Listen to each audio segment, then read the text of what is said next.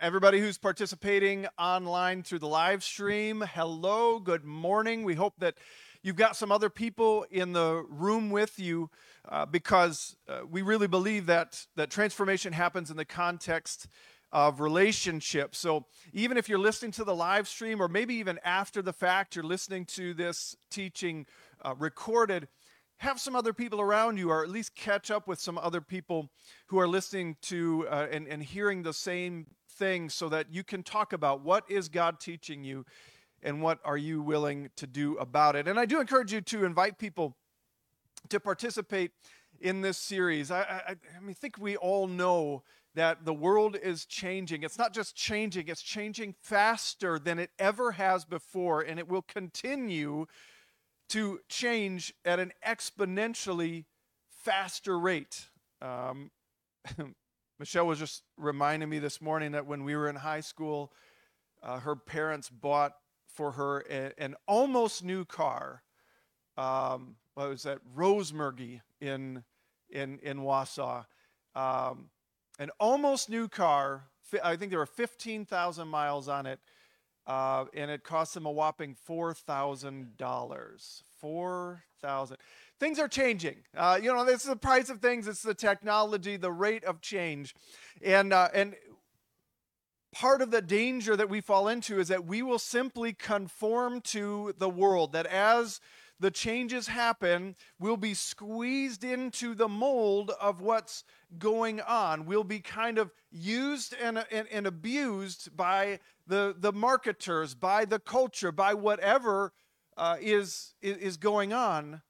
Um, we'll just flow with it. We want to be not conformed to the world. We want to be world changers in the name of Jesus. We want to bring the good news, the gospel. We want to be people who are transformed, not conformed. So things are going to be different in the world. And what we're saying is it's important for things to be different in us. We don't want to be the same person we were a year ago. We want to be in the process of becoming more and more like Christ, not just in how we act on the outside, how we are on the inside, our character.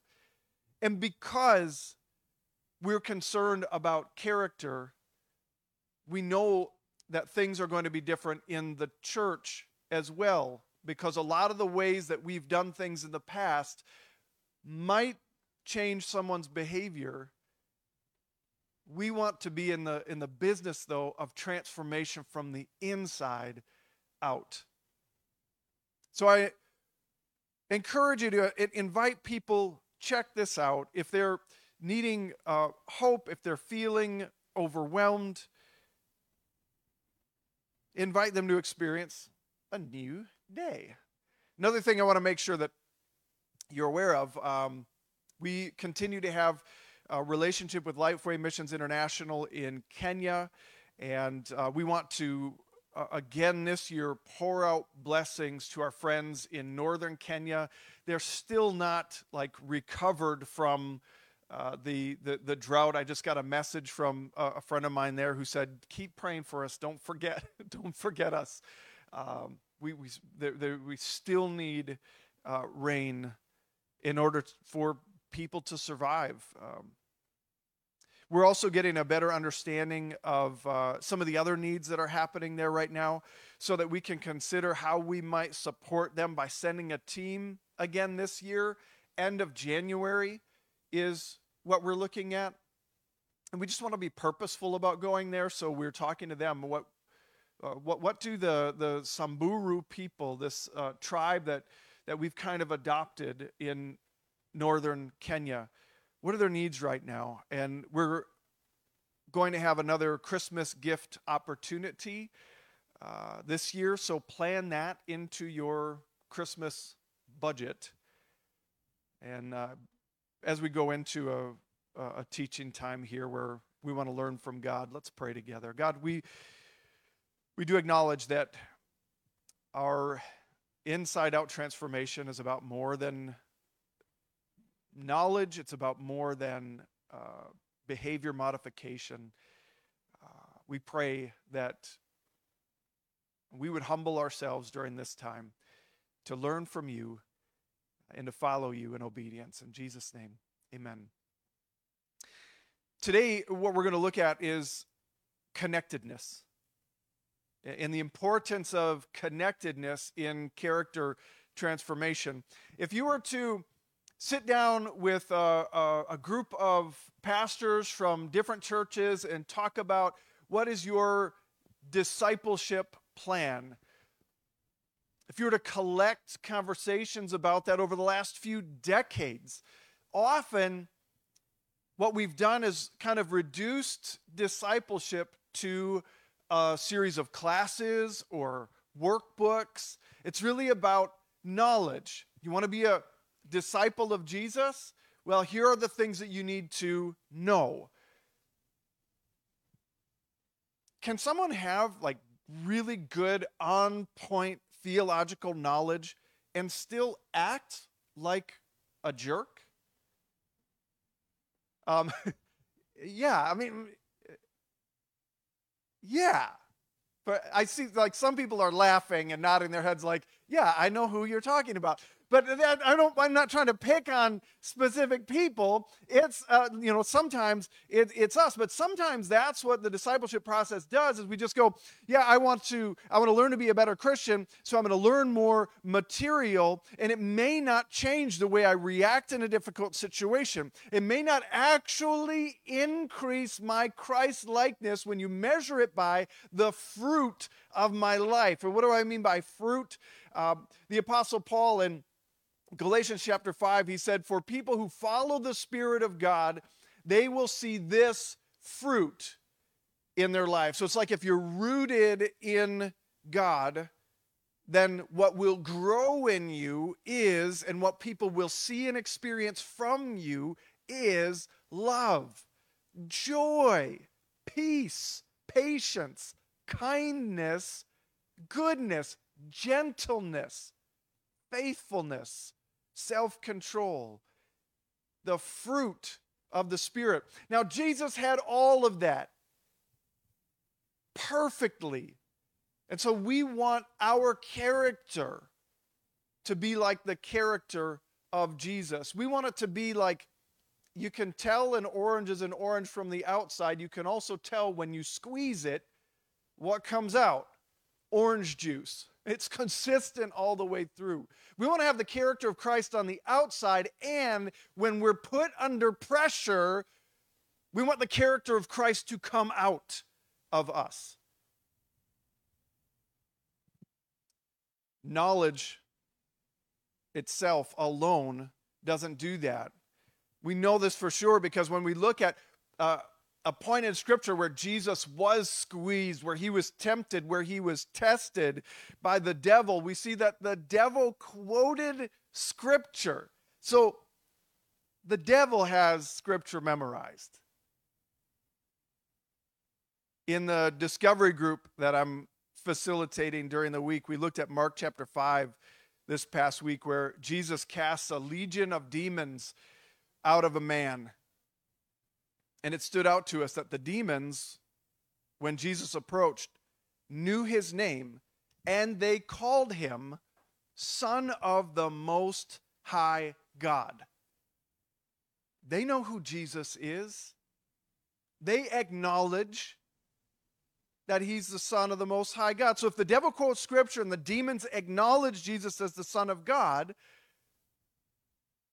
when you think about it, their theology and I know this might ruffle some feathers, the theology of the devil and the demons could be more sound than a lot of seminary textbooks. They could have really good theology when you think about it. What's missing, though, is that they will never love and obey God. So if we think that having greater knowledge, being able to argue a point more, if we think those are the things that are most important, we are missing the mark. Sure, we need to have knowledge. If that knowledge, though, isn't paired with connecting to Christ and to other people, we're going to miss the mark. We're going to build a church that makes Pharisees rather than making disciples. What we're going to see in God's word today is that our character, what's inside, is built on connectedness. David is a, a, great example of someone whose character was built on his connectedness to God. David in, in, in the Bible, he's described after uh, uh, described as a man after God's own heart. Now, he didn't live a perfect life. Still, he often showed tremendous strength of character. I'm talking about humility, courage, honesty, faith, generosity, joy.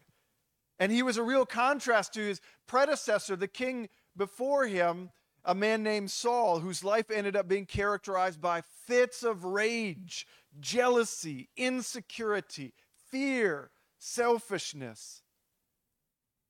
And David's strength of character wasn't because he was a good rule follower, and it wasn't because he just followed his heart. In fact, that's what got him into trouble sometimes. His character was built on his connectedness. We get a window into David's attachment to God in a lot of the Psalms that he wrote.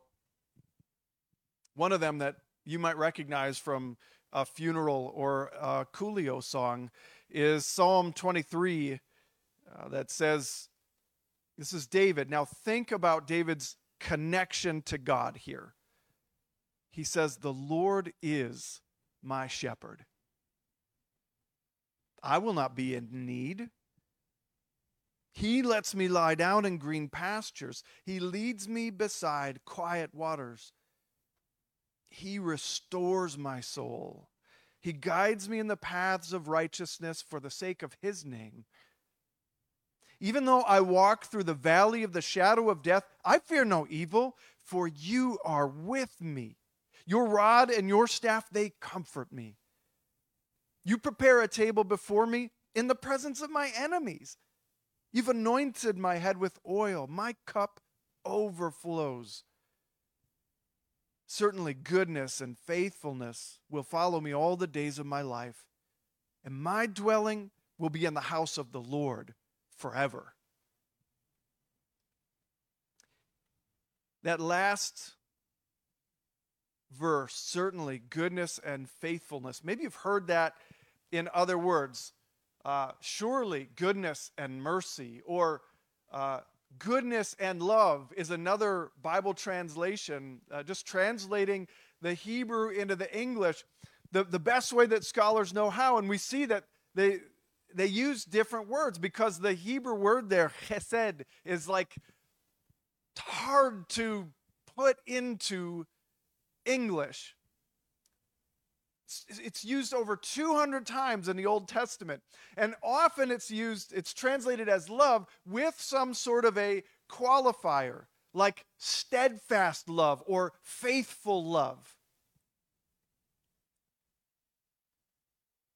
It describes God's enduring, faithful, committed love, often to his people, the Israelites. It, it describes uh, David's friendship to his friend Jonathan. So, this, this word, this bond, can be between God and a group of people. It can be between two people. It can describe the committed, loving relationship between a husband and wife. It can describe the love between a parent and a child. And David describes a chesed relationship with God in Psalm 23. And it's a relationship that modern psychologists would say demonstrates healthy attachment. Attachment is the psychological, neurological word for what David seems to be describing here. We all begin life completely needy and dependent, searching for attachment. A baby feels hungry or scared or cold and looks around and often cries out for some relief. And then behold, there's a face that appears in front of them and hands that begin to respond to their need and a warm embrace. Neuroscientists are calling the response to that, that face when that helpless child sees that someone is there to provide relief, that recognition, neuroscientists are calling it joy, which we talked about last week. The reaction that happens in the body and the mind when that connection, when that recognition happens. And that joy combined with consistent care actually develops, changes a baby's brain, even in the first three months of life, to understand healthy attachment. And as the baby who develops healthy attachment grows older, they learn to value their providers. I know it doesn't always feel like it, parents. Sometimes, though, like I don't know if you've if you if you've heard this. Uh, sometimes, though, uh, I I think uh, kids are reactionary to their mothers in particular in many households because they know for sure that is the person who is never going to leave them. Um, it might be part of attachment that a child knows it's safe even to be nuts in a household because they're loved unconditionally. A child with that kind of healthy attachment, they feel secure enough to explore the world, to learn to trust other people, to deal with anxiety, adversity, issues, problems. A child who didn't develop healthy attachment is at risk for all kinds of social, emotional, and learning problems as they grow up. Don't get mad at me about this. This is just what the science is saying. And the bottom line is that joy from the presence of another person is crucial for building attachment. And attachment, especially over the first three years of life, is crucial for developing a brain that has a better chance of learning well, managing stress, solving problems, building healthy relationships, and more. Sometimes our actions, our thoughts, our reactions seem irrational. They don't make sense even to us. Why can't I just do what I know is the right thing? It may be because it, we had uh, an attachment process interrupted at some point. That's how the neurological theory goes. And a lot of this scientific information, which gives us insight into how God designed us, also lines up with His Word. Character, that, that deepest part of us, the way we think, act, and react, often without thinking, is built on connectedness. Let's see what Jesus has to say about loving, healthy attachment and connectedness in context with uh, discipleship. John chapter 14, verse 23, Jesus rep- replied, All who love me will do what I say. My Father will love them, and we will come and make our home with each of them. This kind of sounds like the end of Psalm 23, right? I will dwell in the house of the Lord forever. Jesus is saying, yeah, we're going to be connected. Now, the first part of this, I've always understood that statement as something about proving our love for Jesus. All who love me will do what I say. Oh, okay, well, uh, follow my commands in order to prove that you love me is kind of how my thoughts put that together. But think of this instead in terms of identity formation and character transformation. What comes first in that statement? Is it loving or obeying? All who love me will do what I say. The relationship, the connectedness comes first. So, you want to be a world changer, not a world conformer? It starts by experiencing a loving connection with Jesus that looks a lot like attachment. Think about healthy attachment as you hear this teaching from Jesus. John 15, verse 4, he says, Remain in me, and I will remain in you. For a branch cannot produce fruit if it is severed from the vine, and you cannot be fruitful unless you remain in me. Yes, I am the vine. You are the branches. Those who remain in me and I in them will produce much fruit. For apart from me, you can do nothing. So the branches remaining or abiding in the vine, they're a picture of, like an illustration of, healthy attachment, connectedness, right? Be connected to me.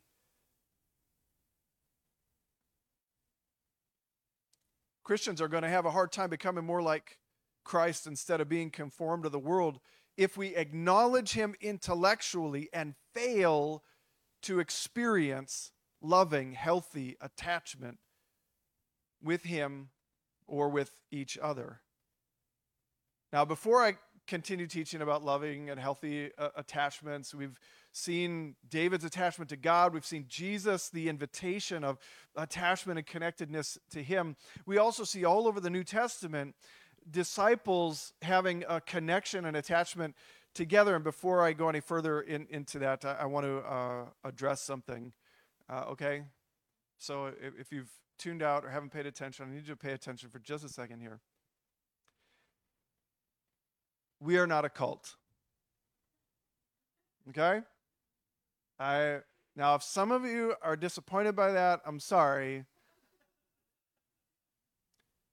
Uh, as I was preparing this message, uh, I was uh, reading the book that I mentioned before, The Other Half of Church Christian Community, Brain Science, and Overcoming Spiritual Stagnation by Jim Wilder and Michael Hendricks. And at one point, I, I, I literally I had, to, I had to set the book down and ask myself as I prepare to teach my church about attachment, how do I know I'm not becoming a cult leader?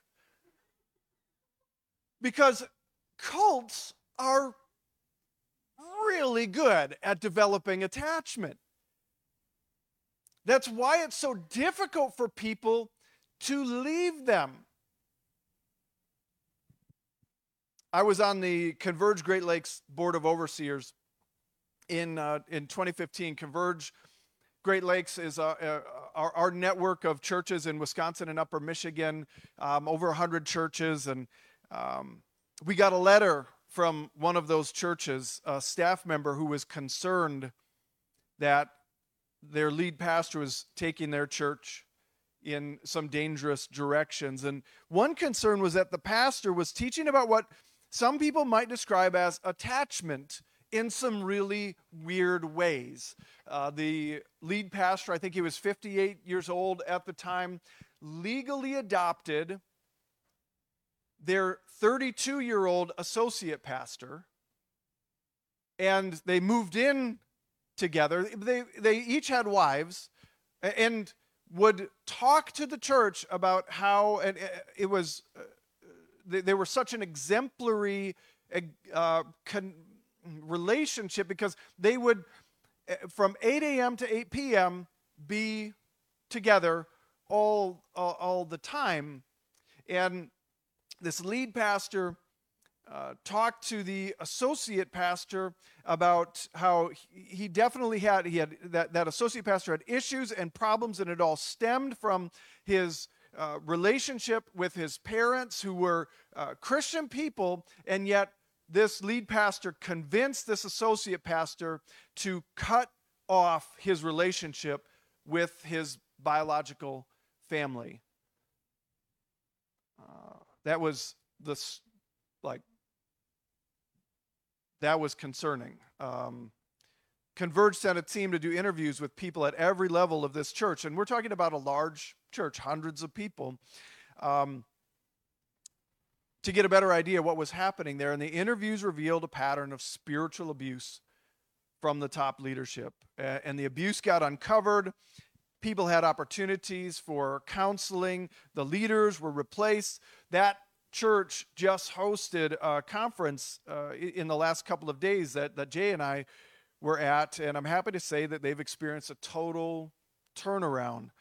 Uh, still, it's good for me uh, to check myself sometimes. How do I know that New Day's not a cult and I'm not a cult leader? Uh, so I did a little bit of research, and a successful cult leader won't readily admit when they're wrong, will threaten the removal of anyone who criticizes or disagrees. I, on the other hand, want you all to know that I am flawed. I am a mess. Um, what did what did Pastor Jenkins say? Uh, uh, a jacked up joker. Yeah, yeah, yeah. Okay. I admit to you, I'm committed to uh, getting uh, better and better at receiving feedback, at knowing that a, a healthy church speaks the truth in love, and that I need to hear from people who have concerns about me. Um, a successful cult leader gets people to break their ties to family and friends outside of the group. I want us, on the other hand, to find ways to strengthen our relationships with family, friends, coworkers, so that we have a, a clearer path to plant the gospel, the good news of Jesus, in every network in our uh, in our county and beyond. I want to see us not uh, assume that we have some special knowledge. That's another thing a really a good cult leader would do is uh, to to uh, convince people that they have some special knowledge, something that they can't get from anyone else. I just want to point you to Scripture and to Jesus and to say, abide in Him. And I want to see churches around our county have disciples who are activated, who are excited, who are sent with the Great Commission because we all need to work together, not just the people within these walls. We need to cross over denominational differences in order to accomplish the Great Commission. I am envisioning, believing that God will raise 3,000 obedient, multiplying disciples of Jesus in Marathon County by 2030. And it's not going to happen by power hungry leaders controlling things. It's going to be a, a, process of coming out from a lot of the controls that we maybe haven't questioned enough because they're, they're just so ingrained in our culture. So, yes, things do look a little different at New Day. That doesn't mean we're a cult. Now, we've joked for years about how we could reassure people in our community about that. And one rejected idea is a t shirt, something like this. We, it's not an actual t shirt, but just a design that just clearly states not a cult and has our website on it.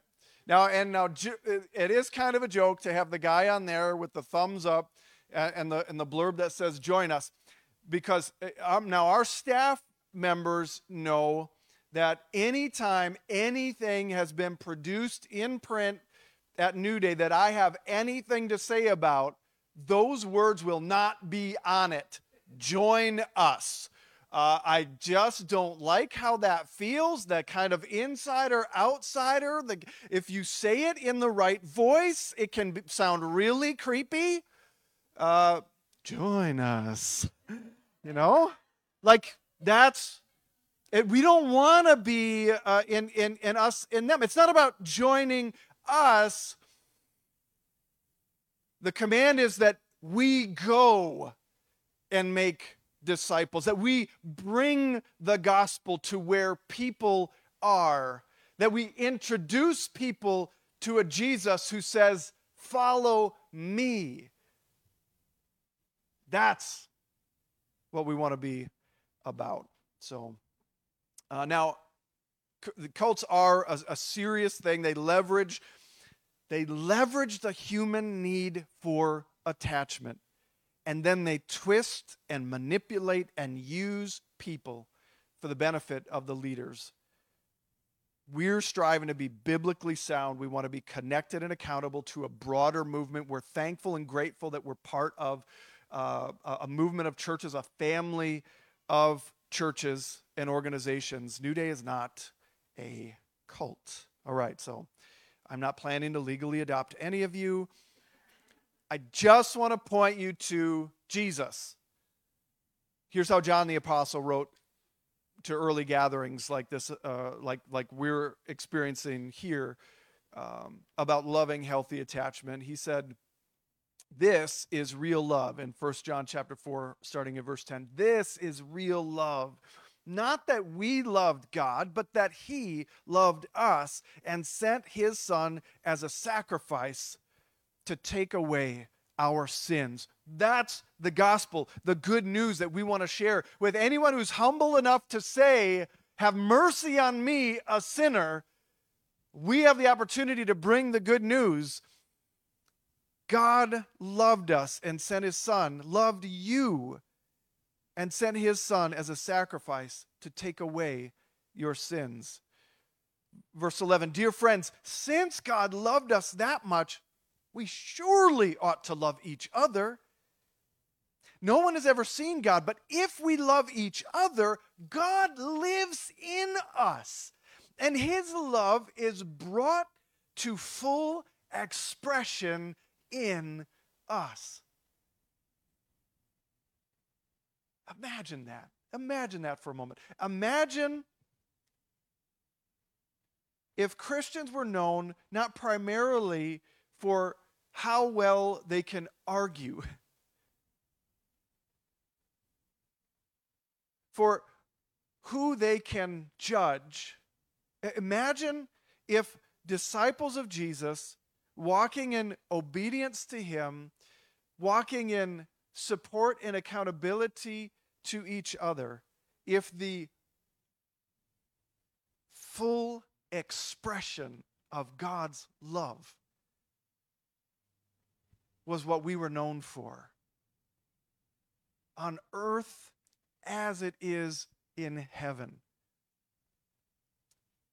If you've been paying attention to this series, you're not going to be shocked and surprised that that uh, those words, the full expression of, or some translations say perfection,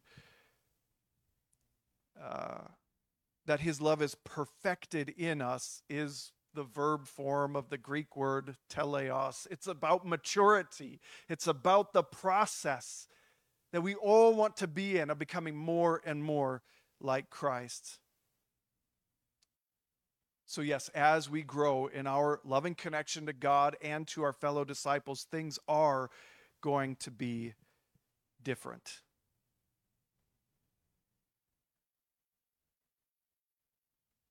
Sorry, I'm just looking at the time and I'm looking at my notes and I'm going, oh, do I?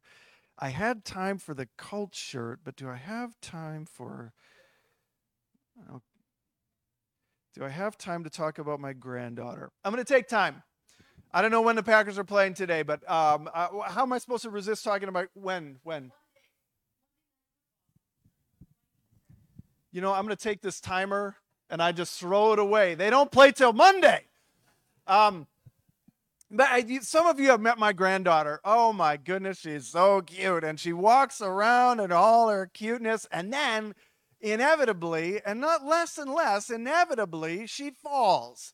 And sometimes I think it's just the shock, or sometimes she may actually get hurt. What happens though when she falls is she generally will look up with the, oh, the saddest, like, oh, the saddest melt you little, oh, face, and sometimes it's like big tears. And I'm looking over because you guys know what I'm. You got, you guys got little Isla. You know what I'm talking about. Boom, and then, oh, and what is that child looking for? It's looking for. I'm, um,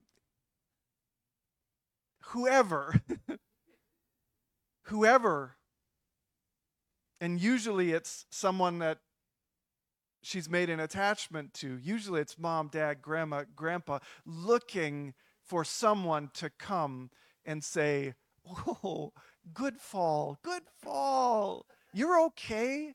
I've got you. Remember David? I will fear no evil because you are with me. That pattern of falling down and then looking up into the face of someone with steadfast love teaches us to attach to the ones who love us the most. So we may get hurt. We may run into a problem. We may find ourselves in the presence of our enemies. We may walk through the valley of the shadow of death. We may have put ourselves in that situation. David knew he was like a sheep who would stray and that God was his shepherd, ready to say, Even when you go astray, look to me. I will lead you back. I've got you. We just read John saying that when we love each other, God is in us and his love is perfected in us. That sounds like character building and connectedness. David had a best friend, Jonathan, and a band of mighty men, and Nathan the prophet who confronted David when David committed adultery and murder and tried to cover it up. And even after failing royally, David repented, submitted to God in a process of restoration, and David's character was built on his connectedness to God and to other people. What about you? What are your connections? How are you finding greater help and comfort and protection from the God who loves you, not just the phone that was free with your data plan? What are you trusting for comfort? When you fall down, when you feel anxious, when you feel depressed, what do you look to to pick you up and to hold you? Is it something created or is it the creator? What counterfeits do you need to turn away from in order to attach your hope and affection to him? What difference have loving and healthy connections to God and his church, other disciples, other people pursuing him. What difference has that made in your identity, your character? We're going to practice that rad pattern of reflection, application, and discussion right now. I'm just going to give you a couple of minutes for quiet reflection. What is God teaching you today? And what are you willing to do about it? Remember, it's not just about knowledge. Those who love me will do what I say. What is he saying to you today? And what are you willing to do about it? And after you've had time to reflect on that, write something down and we'll reconnect for discussion. So take this time to quietly listen for God's lead.